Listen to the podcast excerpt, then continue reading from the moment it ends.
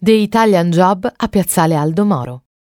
Noto in Italia con il titolo di Un colpo all'italiana, il film di Peter Collinson del 1969, di genere azione commedia, si incentra su Charlie Crocker, appena uscito di prigione, a cui si offre la possibilità di realizzare un famoso colpo in Italia. 4 milioni di dollari in oro che la Fiat riceverà dalla Cina per la costruzione di uno stabilimento a Pechino. Il caseggiato nel cui cortile passa il fuoristrada della banda capitanata da Crocker, Michael Kane, prima dell'assalto al portavalori, era la caserma Vittorio Emanuele I, ben visibile nel film I Compagni, compresa tra via Sant'Ottavio e via Giuseppe Verdi a Torino. Dopo la sua demolizione, avvenuta nei primi anni 70, è stato creato il parcheggio denominato Piazzale Aldomoro, ora interessato da un nuovo progetto urbanistico.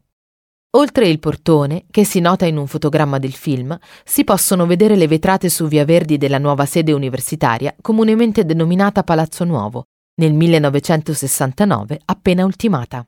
Quest'area nascondeva nel sottosuolo frammenti di storia, con un'ampia porzione di uno dei bastioni seicenteschi costruiti per difendere la città. E proprio intorno al bastione riportato alla luce sono state costruite nuove residenze per studenti universitari, nuove aule, locali per uffici dell'Ateneo, negozi, una piscina ed una palestra, oltre ad un parcheggio interrato.